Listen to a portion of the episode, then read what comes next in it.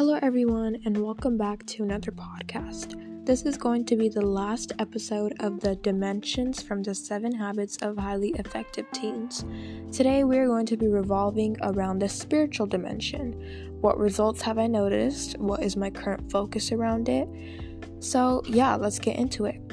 My current focus in the spiritual dimension is currently really good. I pray every night and every evening and every morning. I get close into touch with God and I have a relationship with Him like I have a relationship with my family members and my friends. I usually talk to them when I'm feeling down, or I usually talk to God when I need help with something.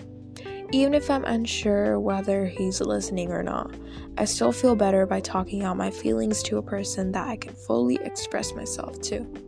I also keep a journal, and I have been keeping a journal since the seventh grade.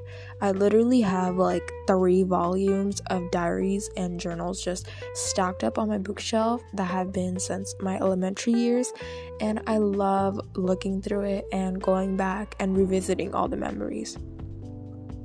I write in it every month to see how my life and month is going so when I grow up and I eventually start a business or something, I can look back to how my childhood was. That's the end of today's podcast, guys. I hope you guys enjoy listening. Bye, everyone.